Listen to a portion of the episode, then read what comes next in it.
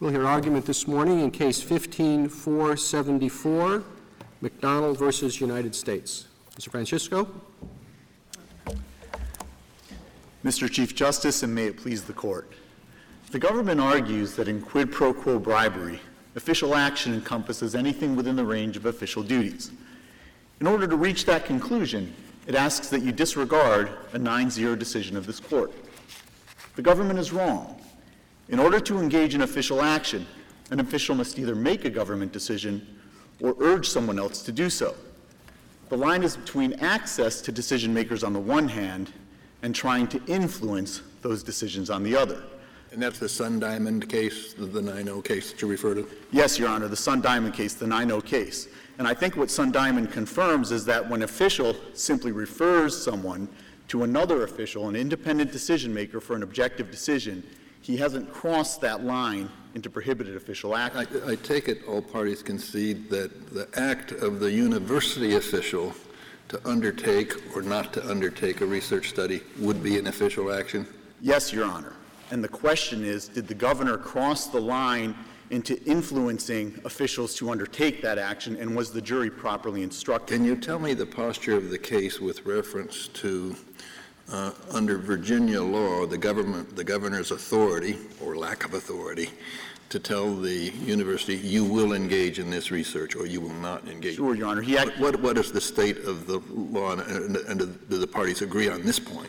Your Honor, I think that the parties agree that the governor at least had a bully pulpit authority, but he had very little authority to actually direct any university researcher to do anything. And here I think one of the critical questions, there are two critical questions. One, was the jury told that it, he, it even had to find that he tried to do that, and here it wasn't?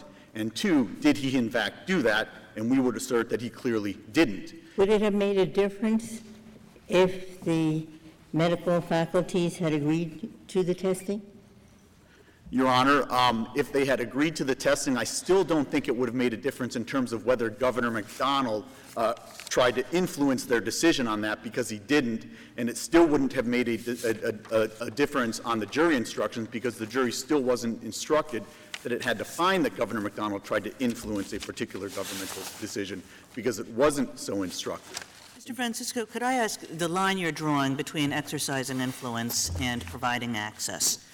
Just to sort of test that with a hypothetical, Sup- suppose that somebody knew that there was a, a contractor who was going to award a very large contract to one of two or three firms that, the, um, that he was uh, meeting with and, um, and a company paid to make sure that they were on the meet list, mm-hmm. to be one of those two or three firms. In other words, bribed sure. an official in order to become one of those two or three firms from which that was the pool from which right. this um, billion dollar contract would emerge. Would that be sufficient? Uh, Your Honor, I think that probably would be official action because there the only way you can even get a decision in your favor is by being one of the three people on that list. So being on that list is a prerequisite to getting a decision.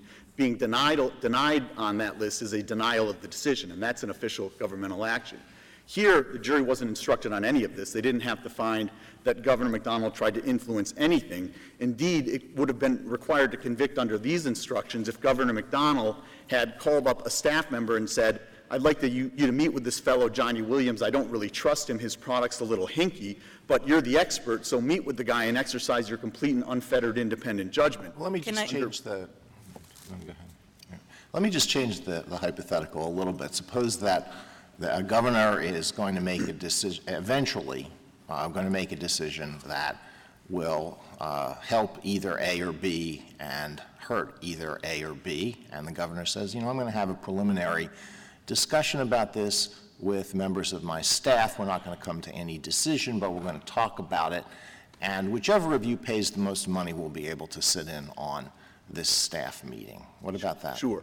Well, Your Honor, I think I'd want to know are there facts suggesting that it really isn't just a payment to sit in on the staff meeting, it's a payment to try to influence the meeting? Just a payment to sit in? To sit on the staff meeting, I think it would violate a whole lot of other laws, but I don't think, unless there was uh, any kind of indicia that you were trying to influence the outcome, you would cross that line into prohibited official act corruption.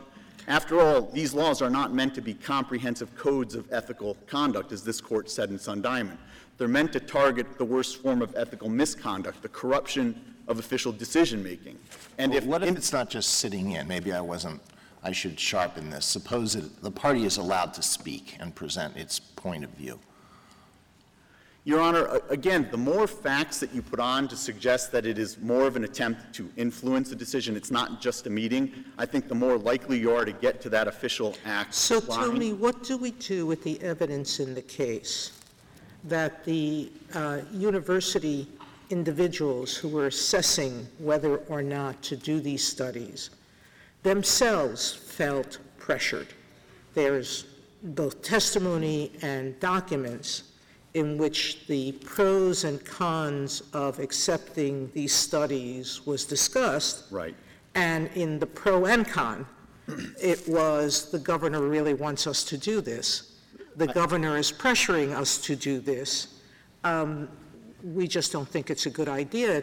They were honorable people, obviously, but the point is, what do we do with the fact that they perceived that he was trying to influence them?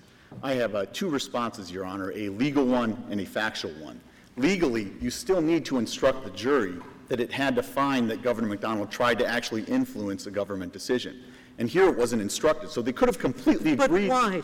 Isn't this, I thought that this crime was taking money knowing that it was being paid to influence an official act. So aren't all of these examples um, of official acts, whether they are or they aren't, irrelevant? The question is, what was his intent at the moment he took the money? And why couldn't a jury infer at that moment that he took it with the intent to commit an official act the way Mr. Williams wanted it committed? So again, Your Honor, two responses. Even assuming that the jury could have inferred it, you still need to tell them what an official act is. That an official act is an attempt to influence an actual governmental decision. Well, and- and to study these, these dietary supplements. Well, to, to actually, you know, conduct tobacco commission-funded state studies. Mm-hmm. But you still need to tell them what that is. But I'll get directly to your question, why is it that the actual official acts are relevant?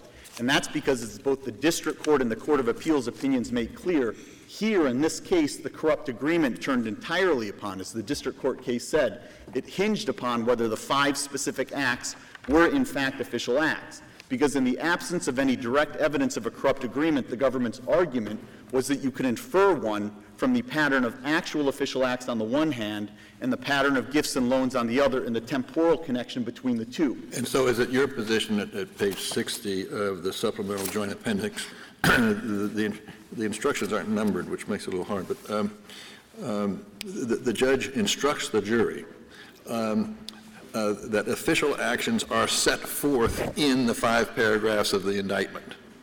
And is it uh, your position uh, that s- at least some of those are not official acts? Uh, Yes, Your Honor, and certainly uh, the five things that were proved in this case are not official acts, and likewise, I don't think any of those things, as they actually came into evidence, demonstrated official acts, because in none of them did Governor McDonnell cross that line in trying to influence the outcome of any particular decision, and just as critically, the jury was never told it had to find that. So the jury in this case, Justice Sotomayor, could have completely agreed with our version of the facts. It could have agreed that, uh, as we argued very vigorously, that the most that Governor McDonnell did here was refer Johnny Doesn't Williams. matter. Well, this gets back some- somewhat to Justice Alito's hypothetical about arranging the meeting, and and we can up the ante to see how, how- how how close the meeting came to- to to be an- an an official act.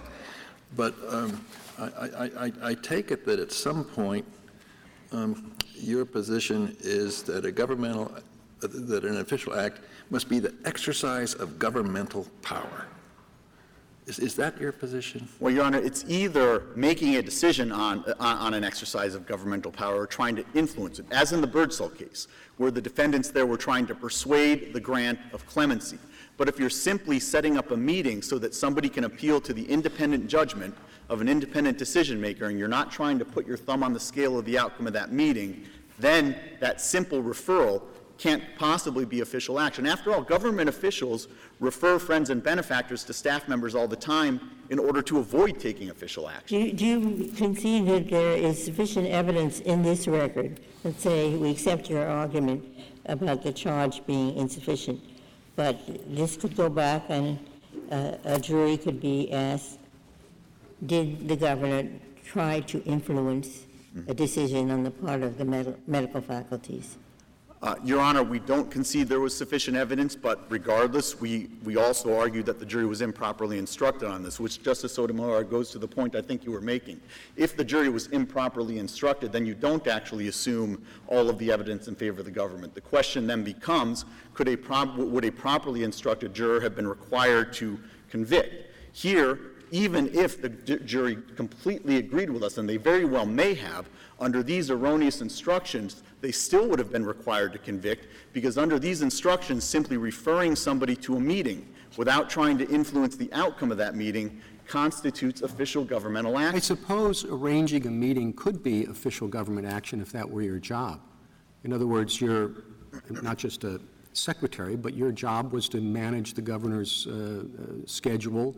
You decided who met with him, you decided when, and that, that's your job. That's, so anything that individual does, I suppose, would be an official act. I think that's possible, Chief Justice. Uh, Of course, in this case, we don't have anything like that. We simply have referrals to meetings with other officials so that at best, uh, the alleged bribe payer here, Johnny Williams, can try to persuade them to his cause. Well, can I follow up on that? Because what you just suggested, right, is that you could, suppose that there were a scheduler for a governor or for the president or whatever, and that scheduler was selling meetings. So you would think that's part of her job, and if I just understood you correctly, that falls within the statute? No, Your Your Honor, I think that would be a very close case. That, that would be a very close case, because at the end of the day, if you're not actually making a governmental decision or influencing the outcome of an actual governmental decision, I think, you, uh, Chief Justice, you might actually be violating a lot of other laws, including the separate provision in Section 201 that prohibits you from undertaking any act in violation of your official duties in exchange for money, or 5 U.S.C. 7353, which prohibits you from, uh, from uh, taking anything from anyone whose interests could be affected by the performance or non-performance of your duties. But I think that the line has to be, uh, and the only line that comes out through the cases is you're actually either making a decision on behalf of the government, or you're urging someone else to do so. You're trying to push them in a certain direction. me when you say urging.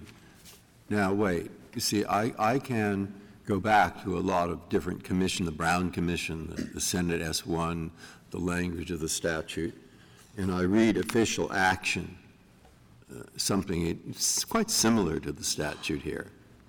A decision, opinion, recommendation, judgment, vote, or other conduct, perhaps other similar conduct, involving an exercise of discretion. So in this case, the official action we're talking about is giving money to a group of people in the university to conduct a study. Now, the governor didn't do that. But a person who tries to influence an official action and is also in the government is also guilty. But wait, that's the Indian case. Yes. But wait, the word influence is too broad because every day of the week, politicians write on behalf of constituents letters to different parts of the government saying, Will you please look at the case of Mrs. So and so, who was evicted last week? And uh, that's so common, it can't pick that up. But then you use the word urge. That's not exactly a legal word. And what I'm looking for is a set of words that will describe in both sides' positions what we should write as the words that describe the criminal activity involved in talking to or influencing the person who does create the official act, like give a pardon, like award a contract, like vote, like uh, et cetera. Now, those are the words that I can't find. And I'd appreciate your opinion. Sure, Your Honor. And I think that the answer is that uh, what district courts have to do is understand the general rule, which I think at some level has to be an attempt to influence, and then flesh it out in a way that's appropriate to the facts of the case. Well, you want to use attempt to influence? My goodness, letters go by the dozens over to the Secretary of HUD, to the Secretary of, of HHS, to the Secretary of the Assistant Secretaries, and they say, My constituent Smith has a matter before you that has been pending for 18 months. We would appreciate it if you would review that and take action. And then the elected official says to Smith, I did my best on this. And uh, uh, Smith thinks, good, he's used his influence. Right. A crime? My goodness. Absolutely not, Your Honor. All right, Absolutely fine. You not. say That- absolutely not. That's what I thought you would And I say. think that- So I want to know, but the words you used were attempt to influence. And so uh, I- that, though, though I don't think that's the right word. And I want to know what the right words are Sure. in the instruction that the judge is going to give, not in your case, Mm-hmm. But in general. Well, can I give you um, an example from another case that, although I do think instructions are generally tailored to the case, an example from Of course case? they are, but you have to have the standard that will distinguish the urger Sure. from the one who does it criminally and the one who doesn't. And in the Ring case, I thought that Judge Huvelle had some very uh, useful instructions, where she wrote, and this is at uh, page 1083 of the Joint Appendix, "Therefore, official action includes the exercise of both formal official influence, such as the legislature's vote on legislation, and informal official influence, such as a legislature's behind-the-scenes influence on other public officials in the legislative or executive branches." Oh, there we have it, there we have it, all these letters going over saying, please look at Mrs. Smith's eviction notice, uh, Mrs. Smith, who, by the way, took me to lunch last week. And I completely agree, Your Honor, which is why in our proposed Well, instructions... that won't do it, the one you just read won't do it. Well, well, and that's why in our proposed instructions, I think it needs to be tailored further to the facts of the case. So in our case, we went on to say, uh, say merely arranging a meeting, attending an event, hosting a reception, or making a speech are not standing alone official acts. All right, so if they are if you use that, the key to the word in there is merely, Yes, Your Honor. because sometimes it could. Yes, Your Honor. And somebody might have the embarrassing question, merely when it can or merely when it can't? Give me a little enlightenment. Your Honor, I think that the answer is, um, if, if the evidence shows that there was, and- and I hate to go back to the word that I, I know you don't like here, but if the evidence shows that there really wasn't attempt, an attempt to try to push the separate decision maker that you're supposedly trying to influence one way or another, but you really are just sending it over for a meeting, and, and, and that independent decision maker is left to their independent judgment, then you haven't crossed that line. But if Mr. The Terry, Fritz, word, so the word that Justice Breyer uh, is concerned about comes from Birdsall, uh, with intent to influence their official action. So we can hardly fault the district judge for using in Ring the same words that this court used in Birdsall. I, I agree, Your Honor, and I thought that Judge Huvelle did a very good uh, attempt at defining, because she actually went further than what I just read to you, Justice Breyer. She continues along the lines that we proposed in our instructions that, uh, quote, uh, "mere favoritism as evidenced by a public official's willingness to take a lobbyist's telephone call or to meet with a lobbyist is not an official act."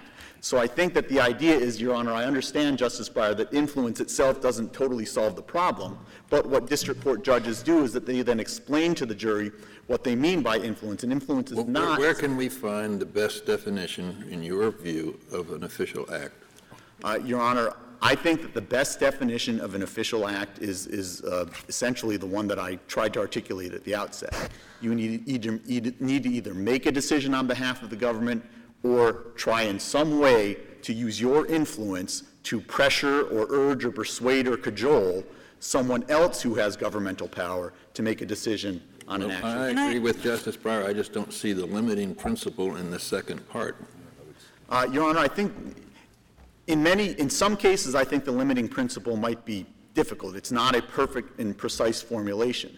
But I think in this case, it's a particularly easy principle because here the jury wasn't given any instruction on the line at all. So Justice Breyer, in your hypothetical, sending that letter over is an official act.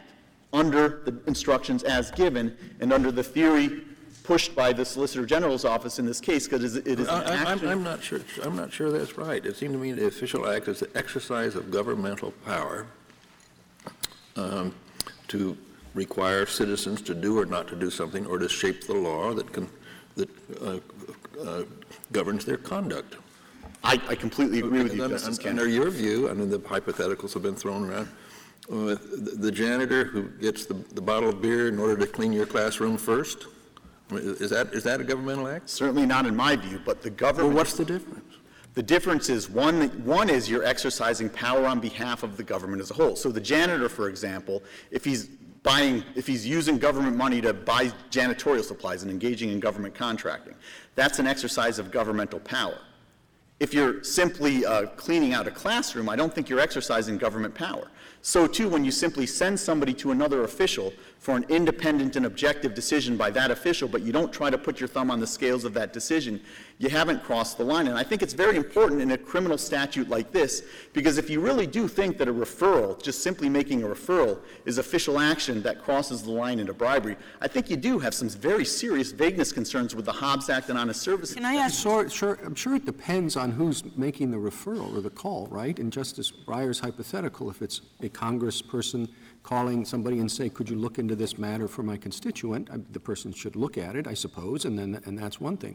If it's the president who calls and says, I want you to look at this matter for my constituent, that might exercise considerably more influence. Uh, Two things, Your Honor. First, you still do need to tell the jury that that's what they have to find. And here, the jury was never told in any way, shape, or form that they had to find an attempt to influence. So I think that is sufficient in and of itself to, at the very least, require a new trial here. Under these instructions, as the government itself seems to agree, any action within the range of official duties constitutes official governmental action. So, Justice Kennedy, in the letter being sent over from a senator, since that is within the range of official duties, that counts under the government's formulation and under the jury instruction is given, since it is, after all, a settled practice of officials to send those kinds of letters. That's why it was incumbent upon the district court to draw some kind of limit. And here, the jury could well have agreed with us that even though he was the governor of the state, Mr. Chief Justice, he did not try to influence the actual decision. He simply made the same type of referral that he made day in and day out during this administration, where he simply sent a constituent to the appropriate official Mr. to Francis? exercise appropriate judgment. you said something before, and I might have misunderstood you, but do you think that of the five listed official acts, do you think uh, none of them meet the standards that you're suggesting? Or do you think some of them do and some of them don't? Two answers. First of all, we don't think that any of them meet the standard. Okay, so But l- let me- secondly- lem- go ahead, But please. secondly, the jury certainly could have agreed with us on that, given the evidence that we put forward, and therefore, the erroneous instruction was critical uh, to this case, because even if they had agreed with us, they would have been required to convict under that erroneous instruction, since, take the cock, the health care leader's reception. They could have concluded that that was an official act, and that was the only basis to convict, and they could have agreed with our evidence on everything Okay, that, that might be right. It might be that, uh, that you still have a, a, a winning argument, even if some of the five are fine. But, um, but if we could just focus on them for a bit, I, I mean, for example, uh, the third one, They're, which they're at is page 60 of uh, the 6091, is supplemental um, appendix. contacting other government officials to encourage Virginia State research universities to initiate clinical studies. So that's the one that seemed to me to really fall within your own definition. Do you disagree with that? Uh, Your Honor, I don't, and if they had actually proved what was said in the indictment in the case, I think that this would be a, we'd be making a different argument here. But the problem is, they didn't prove that Governor McDonnell tried to encourage anybody. The one, Okay, so on something like that, your argument is a sufficiency argument, yes, rather than this was, this is not an official act. yeah, and, and yes, Your Honor, to be clear, we have two separate arguments here. One is on the jury instructions, where our argument is that even if they agreed with all of our view of the facts, uh, they still would have been required to convict given these erroneous jury instructions.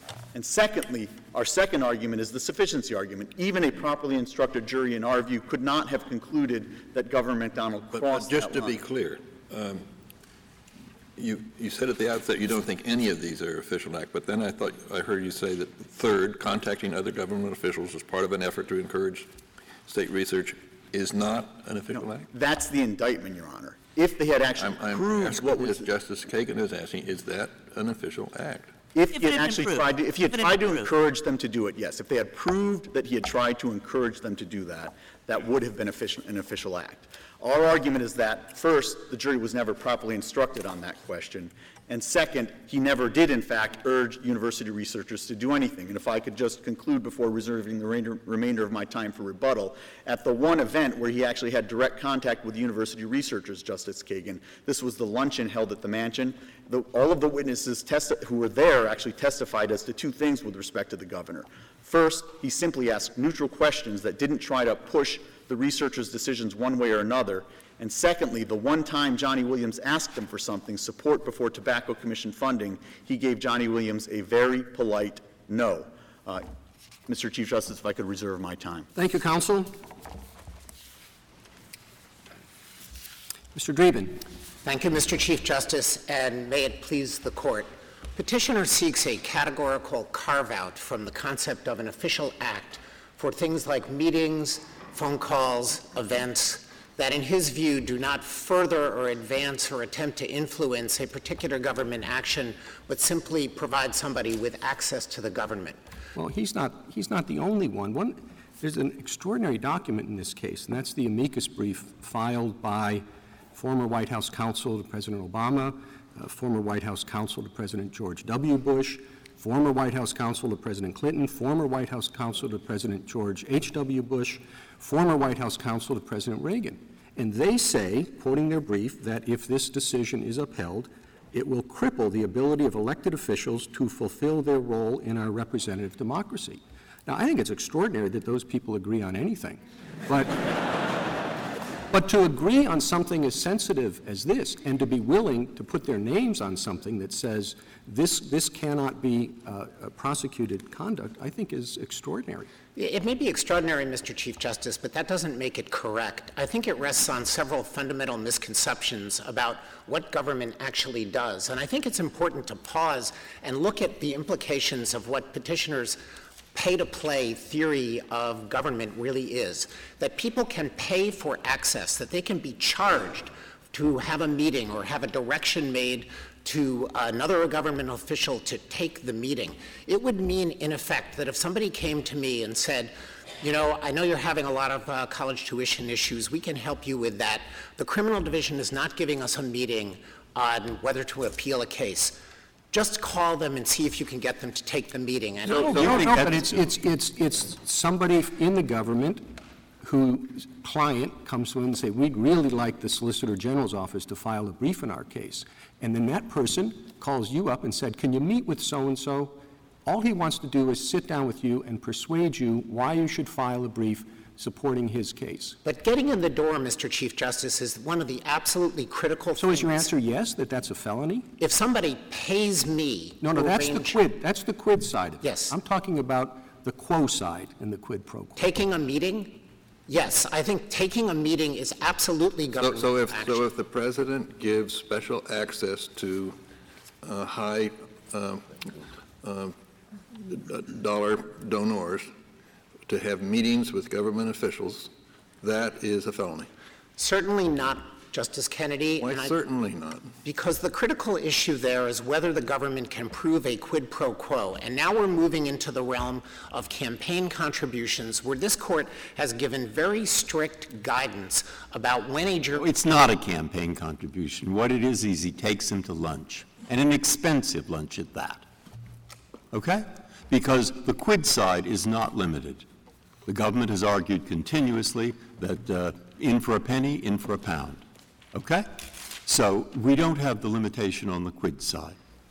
We have a possible limitation in frame of mind, and now we're looking to the quo side. And you want to remove any limitation there. Okay? Now, why do I think that's a problem? Two very fundamental reasons. And it's not because I'm in favor of honest, dishonest behavior. I'm against it. And well, you've just listed some that is dishonest. My problem is the criminal law as the weapon to cure it. And if the criminal law is the weapon that goes as far as you want, there are two serious problems.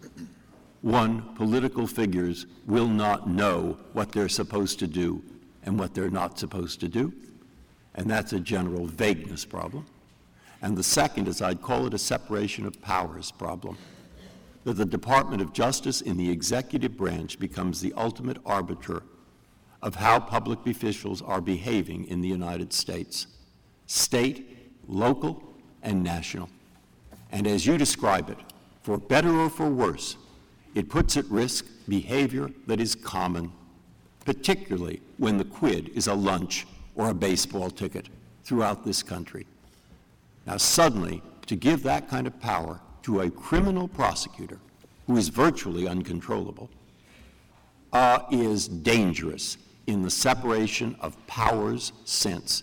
So, in my mind, right in this case, nothing to do with this petitioner, nothing to do with him. But in this case, is as, as fundamental a real separation of, uh, of uh, powers problem as I've seen. And, and, and I'm not quite certain what the words are.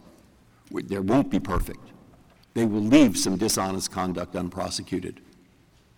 They won't be perfect. They will put some politicians at risk. But I'm searching for those words because, as I said, this is a very basic separation of powers problem for me. So and I'd appreciate your help on what the right words are.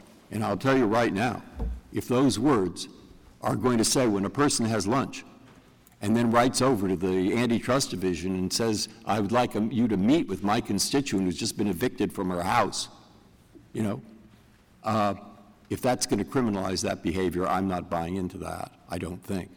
So, so I, I want some words uh, that will help with what I see as as knotty and complicated and difficult and basic a problem as I can think of. Justice Breyer, let me first argue the position that I came here to argue, which is that uh, official action is not limited by some arbitrary litmus test that uh, was proposed by petitioner that would exclude things that he calls access. I don't think that that's the right way to look at it. I think that the right way to look at this statute is to recognize that it has multiple elements. We're talking about multiple statutes, but the bribery offense has very similar elements. You first have to decide whether someone is engaging in an official act. Merely going to lunch is not engaging in an official act. There are opportunities to. No, no one said it is. The lunch with the Chateau Lafite wine happens to be the quid and and that's worth like a thousand dollars or five hundred anyway. I don't go to those restaurants anymore. But, the, but, but but you understand that. I, I don't. I don't. It's the other side of the equation. I'm. Uh, I, I, I, understand, Justice Breyer, but what I think it would be helpful for the court if I could lay out the multiple elements that are at issue here, because official act does not have to do all the work. You do have to have somebody engaged in their official capacity. You then have to have something that they do within their range of official duties, which going to lunch is not going to be.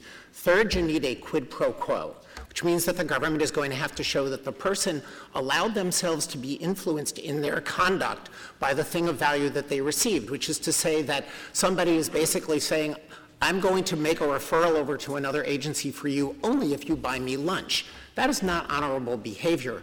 And there are many regulations that carve out permissible gift situations and create the fourth element issue that I, I think is an important protection, which is mens rea. But the problem is, and as you've uh, set forth in your brief correctly, you can imply an agreement over time. You can imply a contract over time. And if the lunch takes place first and uh, there's, there's no precondition on the lunch, but after the lunch, uh, there's wink, wink, nod, nod, and it, uh, contact take place, takes place, it, it's, it's clear in the standard criminal law that there's a conspiracy there. So I agree with you. I do agree with you, Justice Kennedy. I think that's exactly the position that Your Honor's opinion in Evans, the separate concurrence, explained as a proper means of administering the quid pro quo requirement as an intent issue in a criminal case. There is a very critical protection here. It's requirement of showing something beyond a reasonable doubt to a jury. And if you have ordinary conduct that's fully disclosed and in accordance with regulations which do strictly limit when people can receive free. Well, I don't see what the relevance of those regulations is. You say, you say there are certain safe harbors created by federal regulations. Those apply to federal employees and federal officers. What do they have to do with the governor of a state or a state employee? Well, they, they don't, Justice Alito. This case has been litigated on the submission that Section 201 informed the meaning of official action for purposes of the Hobbs Act and the Honest Services Statute. And as a result, the parties have engaged very heavily on the effect on federal officials. And I think that Justice Breyer's question was primarily directed at them. I do think that there are different issues that arise with respect to state officials, but the mens rea requirements that I've been talking about are going to be fully applicable. Well, but how, look, Well, you're this, is, this doesn't answer Justice Breyer's basic question and ours. Uh, you- you're going to tell the senators, the officials with the lunches, that don't worry, the jury has to be convicted beyond a reasonable doubt, and that's tough. Well, that—that was your answer. That was your answer. Uh, Justice Kennedy, I do think that the requirements of the criminal law in proving something by beyond a reasonable doubt are a substantial. what is it they're trying to prove? Now, of course, this is a state case, not a federal case. It's a state official. It's a federal law, but a state official. I, I don't know. I've only been peripherally involved in political campaigns. But my peripheral inv- uh, convinces me that uh, the candidate will go out and he'll have lunch with hundreds of people. Hundreds. Everybody who wants to give him lunch. Great. And, and uh, he wants to meet as many people as possible. He wants to be friendly. He might receive a raincoat. He might receive all kinds of things. And at some point, it becomes very dishonest. So- but, but that's a matter for campaign laws. Wait, now, I've also been involved in the Justice Department. And we would receive many, many letters in the antitrust division.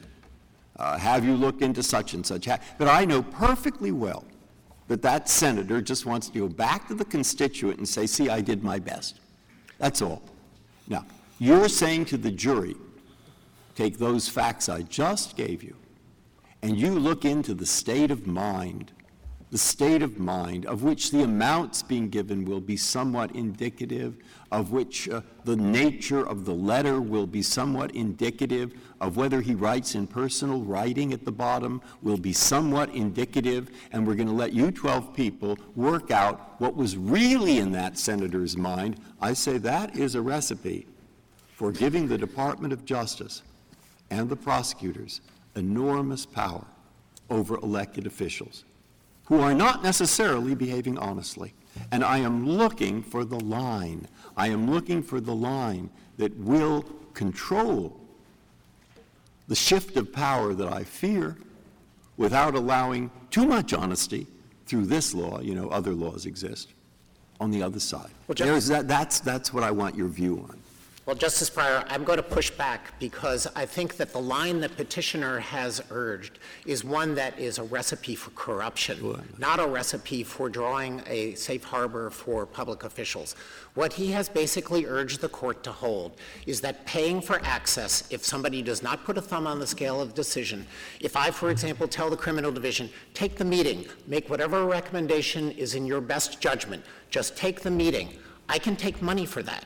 And I think the message that would be sent if this court put its imprimatur on a scheme of government in which public officials were not committing bribery when all they did was arrange meetings with other governmental officials without putting, in his metaphorical way, a thumb on the scales of the ultimate decision, would send a terrible message to citizens. Well, what I think we're looking for is some limiting principle. Now, you, you started to say something about campaign contributions, and I know that this case does not involve Correct. Campaign contributions, but surely a campaign contribution can be the quid, can it not? Certainly. All right, well, gaining access by making campaign contributions is an everyday occurrence, and maybe it's a bad thing, but uh, it, it's very widespread. Uh, how does it, how does that play So, out? Justice Alito, gaining access and ingratiation and gratitude as a result of campaign contributions is not a crime. When it's done as a quid pro quo, it is. And that is not That's, just, that's what I want, that is your not just view. my view, But- Justice But I mean, Breyer. Mr. Dreeben, if I could just follow up on that, you know, if, if the, uh, a a senator writes to a federal agency and says, this union or this company uh, is, uh, you know, critical to the economy of my state, and by the way, he doesn't say this, but by the way, they are the biggest contributors to his campaign, would you please meet with them? And what would not make that a crime? The fact that the jury might not find beyond a reasonable doubt that the reason why he was urging this meeting was because these people, this entity happened to be a very big supporter, that would be the only thing separating lawful from unlawful conduct there? Let me, let me say two things in response to that. First, this court has addressed that very issue in the McCormick case, and it is established that merely taking favorable action at or around the time of the receipt of cam- campaign contributions is not sufficient to show a quid pro quo and is not a crime.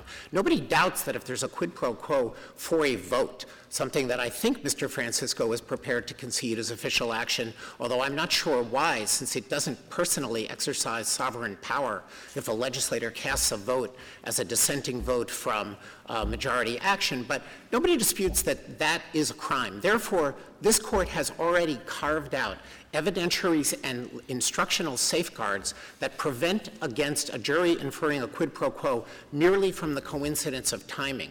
But I want to come back to something that is even more fundamental, and that is the role of the First Amendment in this case. Because petitioner has sought to wrap himself in the mantle of the First Amendment, probably because the gifts that he received have nothing to do with the First Amendment. They have to do with personal loans and luxury goods. This is not a case about campaign contributions. But when campaign contributions are at issue, he relies very heavily on Citizens United while ignoring a critical piece of Citizens United. This court in Citizens United looked back to the circumstances that prompted the Federal Election Campaign Act in 1972. And those involved circumstances that were delineated in the Buckley decision in the Court of Appeals. And the court specifically cited to those practices. And what were those practices? They involved the American milk producers paying $2 million in campaign contributions spread out among a variety of committees to get a meeting at the White House. That's all they did. They said, in order to gain a meeting with White House officials on price supports, they paid that money.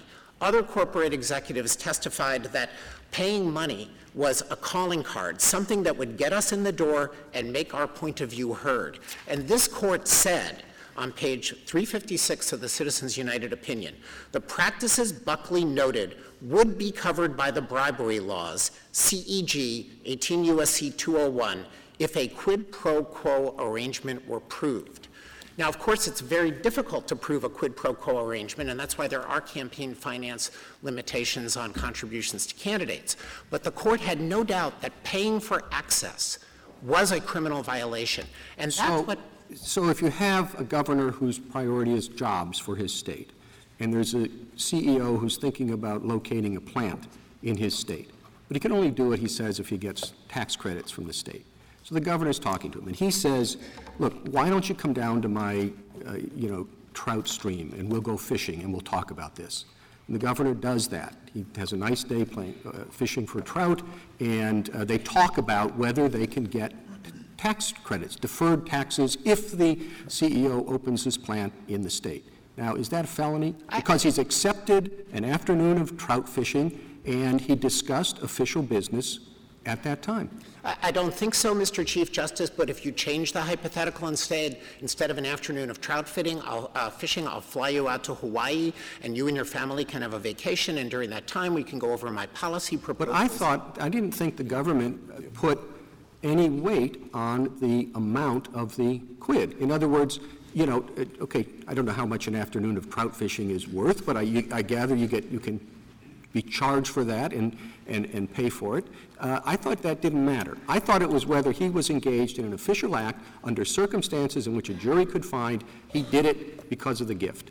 Yes. And, and so if all he's doing is talking about ways to get jobs for Virginia, and he's talking with the person who's going to make that decision from the private sector, based in part on whether or not he gets, you know, tax credits, it would seem to me that under your definition, that governor is guilty of a felony. I- I'm not sure that he is guilty of a felony, but the reason why I changed the hypothetical to involve a larger quid is because the implications of carving something out from official action mean that it can be sold and that it's lawful to be sold. And when you change the trout fishing to a trip to Hawaii, it becomes more nefarious, and the message that it sends to citizens, I That, that's the point. You see, what, exactly what the Chief Justice asked. What's the lower limit, in the government's opinion, on the quid? What? Tell me right now. Well, if you're going to say $10,000, okay, I feel quite differently about this. If you will say uh, an afternoon of trout fishing or uh, et cetera, then I feel quite differently. It's pretty hard to see the conduct being honest uh, if you exempt the campaign contributions and uh, you put it up somewhere. But I didn't think that was the government's position. It's not What the is the government's position? What you tell me I'm wrong, in for a penny, in for a pound. You tell me right now it is not the government's position that the trout fishing afternoon is sufficient to be uh, a, a quid.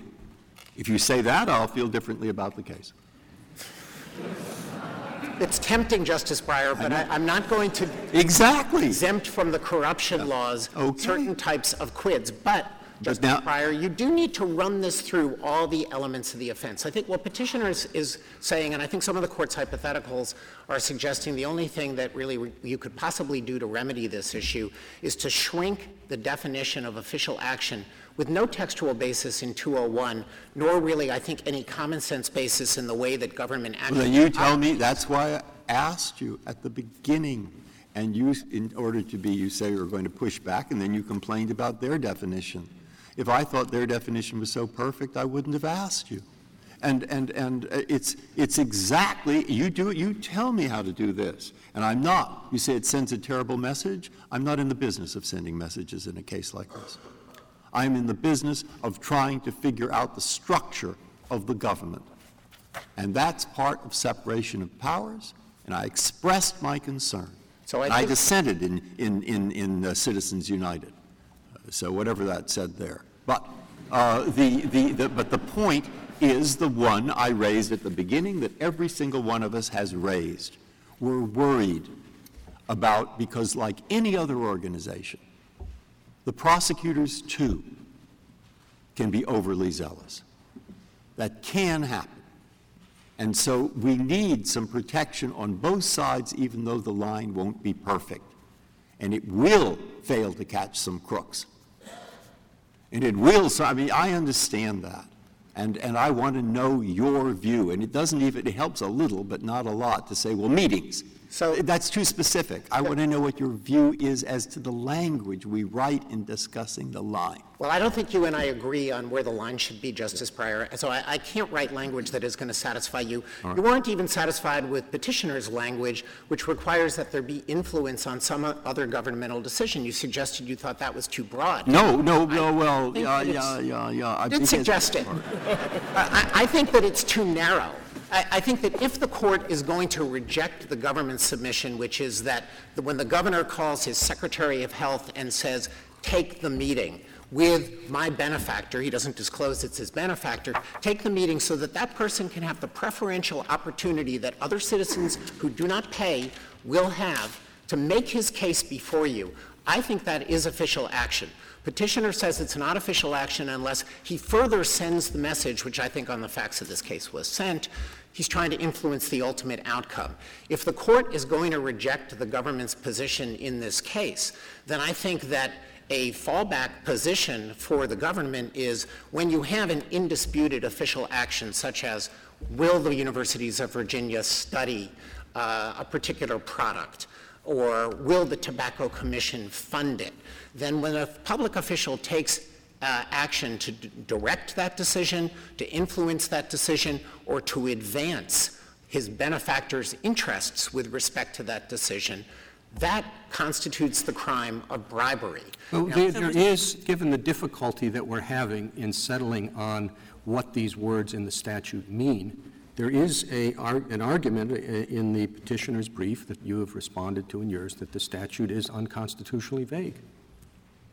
Well, I, I do not think that it is unconstitutionally vague. First of all, we're talking here about multiple statutes. We're talking about Hobbs Act extortion, which this court has previously construed in both McCormick and Evans to be perfectly valid upon the proof of a quid pro quo when the official asserts that his action will be controlled buy uh, a thing of value that he has received.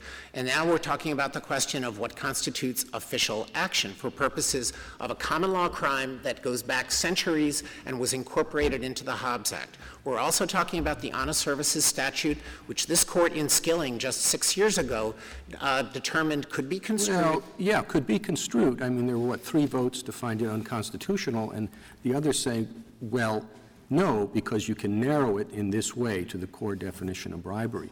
And now maybe the, the experience we've had here and the difficulty of coming up with uh, uh, clear enough instructions suggests that the caution the court showed at that point was ill-advised. Well, I think it would be absolutely stunning if this court said that bribery and corruption laws, which have been on the books since the beginning of this nation and have been consistently enacted by Congress to combat both federal, state, and local corruption. Would it corruption. be absolutely stunning to say that the government has given us no workable standard? Well, we have given you a workable standard. It's the standard that comes from this court's 1914 decision in Birdsall, where the court said that things that government officials do under a bribery statute, much like this, are covered as official action, and they're not limited to things Well, that. perhaps what you're talking about is how evil the conspiracy is. It's not evil to, to fish or to have a bottle of wine, but it is evil if you up the ante. Is that, is that what you're saying? I, I think what I'm trying to say, Justice Kennedy, is that it's going to be extremely difficult for anyone to really believe that you could buy a governor's position on a multi-million dollar tax support for an afternoon of trout fishing. And that's why those cases don't get brought. No one thinks about them. It's not really even clear there is a quid pro quo for. Can I ask you a narrower question, Mr. Dreeben? So, um, one of the official acts here, I'll just read it to you. It's allowing Jonnie Williams to invite individuals important to Star Scientific's business to exclusive events at the governor's mansion. Yes. So that's essentially hosting a party and allowing Mr. Williams to invite some people. And uh, why does that, why is that an official act in your view? So, Justice Kagan, it wasn't hosting an official party. We're talking about here of two events. One was a product launch hosted at the governor's mansion, where the government is basically giving his credibility to a brand new product. And the invitations were critical to Jonnie Williams's plan to sign up the universities to do the studies. He got to So here's, I guess, I, I, I mean, I guess my question is this. The, um, the official act, the statute, the definition, I mean, requires that there be some particular matter, cause, suit, proceeding, or controversy, correct? Yes. And if I understand the theory of this case, the matter, suit, cause, proceeding, or controversy here, is the attempt to get the University of Virginia to do clinical studies of this product. Is that correct? It's narrower than our full scope of the charge, but it's essentially correct. That's the gravamen of the thing. Correct.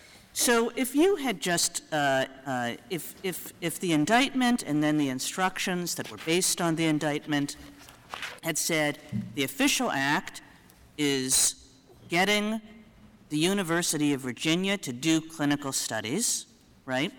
That reads very differently from the way this indictment was structured, because what this indictment does is it takes a lot of different pieces of evidence that might relate to that official act and charges them as official acts themselves so that the party becomes an official act or um, uh, calling somebody just to talk about the product becomes an official act. Do you see what I mean? I mean, uh, you know, this might have been perfectly chargeable uh, and instructable, but I, I guess I'm, I'm troubled by these particular charges and instructions, which seems to make every piece of evidence that you had an official act, rather than just saying the official act was the uh, was the attempt to get the University of Virginia to do something that they wouldn't have done otherwise. So, Justice Kagan, what the crime was here was the governor accepting things of value in return for being influenced in taking official actions to legitimize, promote, and secure research studies for Anatabloc and STARS products. That's at supplemental JA 14.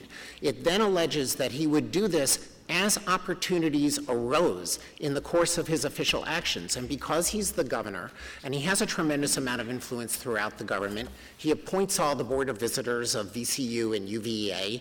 He sets the budget. They know that he's an important guy. He has lots of opportunities to do this in different ways over time. And if you look at the pattern of what he did, directing people to meet with STAR's representatives, arranging events at the mansion in which STAR could bring together its chosen guest list of the doctors who it wanted to influence with the STAR people who were trying to influence it. Uh, the governor is taking every step he can do short of saying to UVA, do the studies, which his chief counsel told him would be inappropriate and wasn't going to do. So I, I think that if you look at the indictment the way that it's actually structured, it talks about a person who, as opportunities arose, was going to engage in official acts. This is a theory of corruption that Justice Sotomayor's opinion in Ganim in the Second Circuit validated, and it was cited in Skilling as a perfectly valid theory of corruption. And therefore, the individual official acts really form a composite window into petitioner's mind. Did he intend to allow his official conduct to be controlled by the things of value that he received? And taking them all together, even if the court has trouble with any individual one, they allowed a rational jury to infer that indeed he did. And the only way that petitioner could win, if you agree with me on the sufficiency issue, is if you conclude that jury instructions must exempt certain types of official actions, like directing your Secretary of Health to take a meeting, which is a very kind of significant event in the life of a cabinet member and a governor, or hosting an event at the mansion can't possibly count because it somehow should be viewed as social, when in fact what the governor is doing is allowing his benefactor to get all the people in the room who he wants to influence to do the studies. So, in my view, there was nothing wrong, if I can complete the sentence, in the way that the indictment structured the crime in this case, the official acts were exemplary, they were proved, and the jury could properly find them. Thank you. Thank you, counsel. Uh, Mr. Francisco, five minutes remaining. Thank you, Mr. Chief Justice. I have three base, basic points I would like to make. First, I'd like to start out with the government's argument that a lot of the problems with its theory are solved by the quid pro quo requirement. Well, in fact, the gratuity statute, the federal gratuity statute, has the exact same official act requirement, but no quid pro quo requirement at all. So what that means is that if you take somebody to a fancy lunch with, uh, I can't remember the name of the bottle of wine you mentioned, Justice Breyer, but you took them to that fancy lunch to thank them for referring you to a meeting with a mid-level staffer, even if there was no suggestion at all that you were going to do anything other than call that staffer and say, hey, can you take a meeting with this guy, hear him out, and exercise your independent judgment? That would be a violation of the federal gratuity statute. And indeed, under the government's broad theory that anything within the range of official duties counts, that means that if you took the person out to that lunch as thanks for giving you a tour of the Capitol building, you would likewise have violated the federal gratuity statute, because there, there is no quid pro quo requirement at all. Point two, uh, Justice Breyer, there is a difference between someone saying, thank you, for a decision you made independent of the gift. That's um, the sun growers case. And someone buying you an expensive lunch and saying, I'm paying for this lunch, but make sure I get a tour. You don't see the difference? Not under the federal gratuity statute, Your Honor, because the federal gratuity statute is meant to prohibit thanking somebody for giving you an official act. And so, an official act is in fact a tour of the Capitol building or a meeting with a staffer, then you have in fact violated the federal gratuity statute when you take them to lunch as a thanks for that particular act. Second point, Justice Breyer, in trying to figure out the right verbal formulation, the first point I'd like to make is if we can't figure out a proper verbal formulation, then I think there are some very serious vagueness problems with the statute. It's Birdsall. It's, bird, it's Birdsall. Uh, look, I can, I've read the Brown Commission report, I've read the Model Penal Code, I've read all these efforts to get language, and I've looked at the present statute. Uh, and I think I can limit that uh, because the statute itself seems to cover things like voting and contracts, etc. But it's also true that a person who tries to influence those things has committed bribery. I think that's correct. And now, my problem is with Birdsall and how do we write those words so that they do catch people who are doing this dishonest thing without, as I've said five times, uh, allowing the government the freedom to go and per- uh, do these ridiculous cases. And, and I think th- the DC circuits en banc I'm decisions. not saying this one is a ridiculous one, by the way. Understood, Your Honor. Uh, I, I think that the right answer, you start out with the D.C. Circuit's decision in Valdez. You look at that listing of words, uh, question, matter, suit, cause, proceeding. And those are actual decisions that the government makes, the government as a whole, as a sovereign. And then you say, are you making a decision on that, if you're the final decision maker? Or if you're not the final decision maker, but because of your official power, you have the, inf- uh, the ability and the authority to influence other decision makers, then you're, are you doing that? Here, But you- two fundamental. Mr. Mr. Dreeben's argument that if we read the statute as you are urging, then every government official can say, you want to have a meeting, pay me $1,000. The corruption that's inherent in the position that says it's okay to facilitate a meeting, um, it's okay to say, I'll do it for you if you pay me $1,000. That's your view, that that would be okay. Your Honor, and, and frankly, this was leading to my third point, which is if there's absolutely no way that, you- if, if there's no indicia that you're actually trying to influence the outcome and it really is just a meeting, yes, but that reflects the fact that these broad and vague statutes are not comprehensive codes of ethical conduct. There are lots of other statutes that would prohibit precisely what you are suggesting, Justice O'Connor, and you don't have to Uh, interpret. That hasn't happened in quite some time. Justice. Ginsburg, I am very, very, very sorry. Justice Ginsburg, my, my apologies. There are uh, lots of other statutes that would prohibit that precise conduct, and you don't need to take statutes like the Hobbs Act and honest Well, services What what statute. would, Mr. Francisco, I mean, just take Mr. Dreeben's own example, which is the example of uh, somebody, he's uh, running a business and he's taking $5,000 at a pop every time he um, arranges a meeting with the criminal division for somebody. Sure, there's a statute that prohibits supplementing your uh, uh, public salary with private money. So if you're essentially taking outside money for the performance of your official duties, that's illegal. That was discussed in the Sun Diamond case. Uh, There's another statute that, uh, uh, that prohibits you from doing any, taking anything from anybody whose interests could be substantially affected by the performance or non-performance of your duties. So that's another one it would prohibit, that would prohibit it. Uh, There's another provision of this bribery statute that prohibits you from taking any action, not just official action, but any action in violation of your official duties. So I think that might Why are they any less well. vague? Excuse me? Why aren't they any less vague? Uh, And what you're saying is that holding a meeting, taking a phone call, um, having a party is not illegal, that that is something that you're entitled to do. So why would all those statutes be Uh, any less They? I, I, they may well be in certain circumstances, but I think that the ones that are simply saying, for example, the civil service statutes, that simply say you can't take anything from anybody who is a covered person. That's not vague. It just says that you can't take anything from anybody who's in your job. Most federal government officials are very familiar with that. That's why you really just don't take gifts from anyone.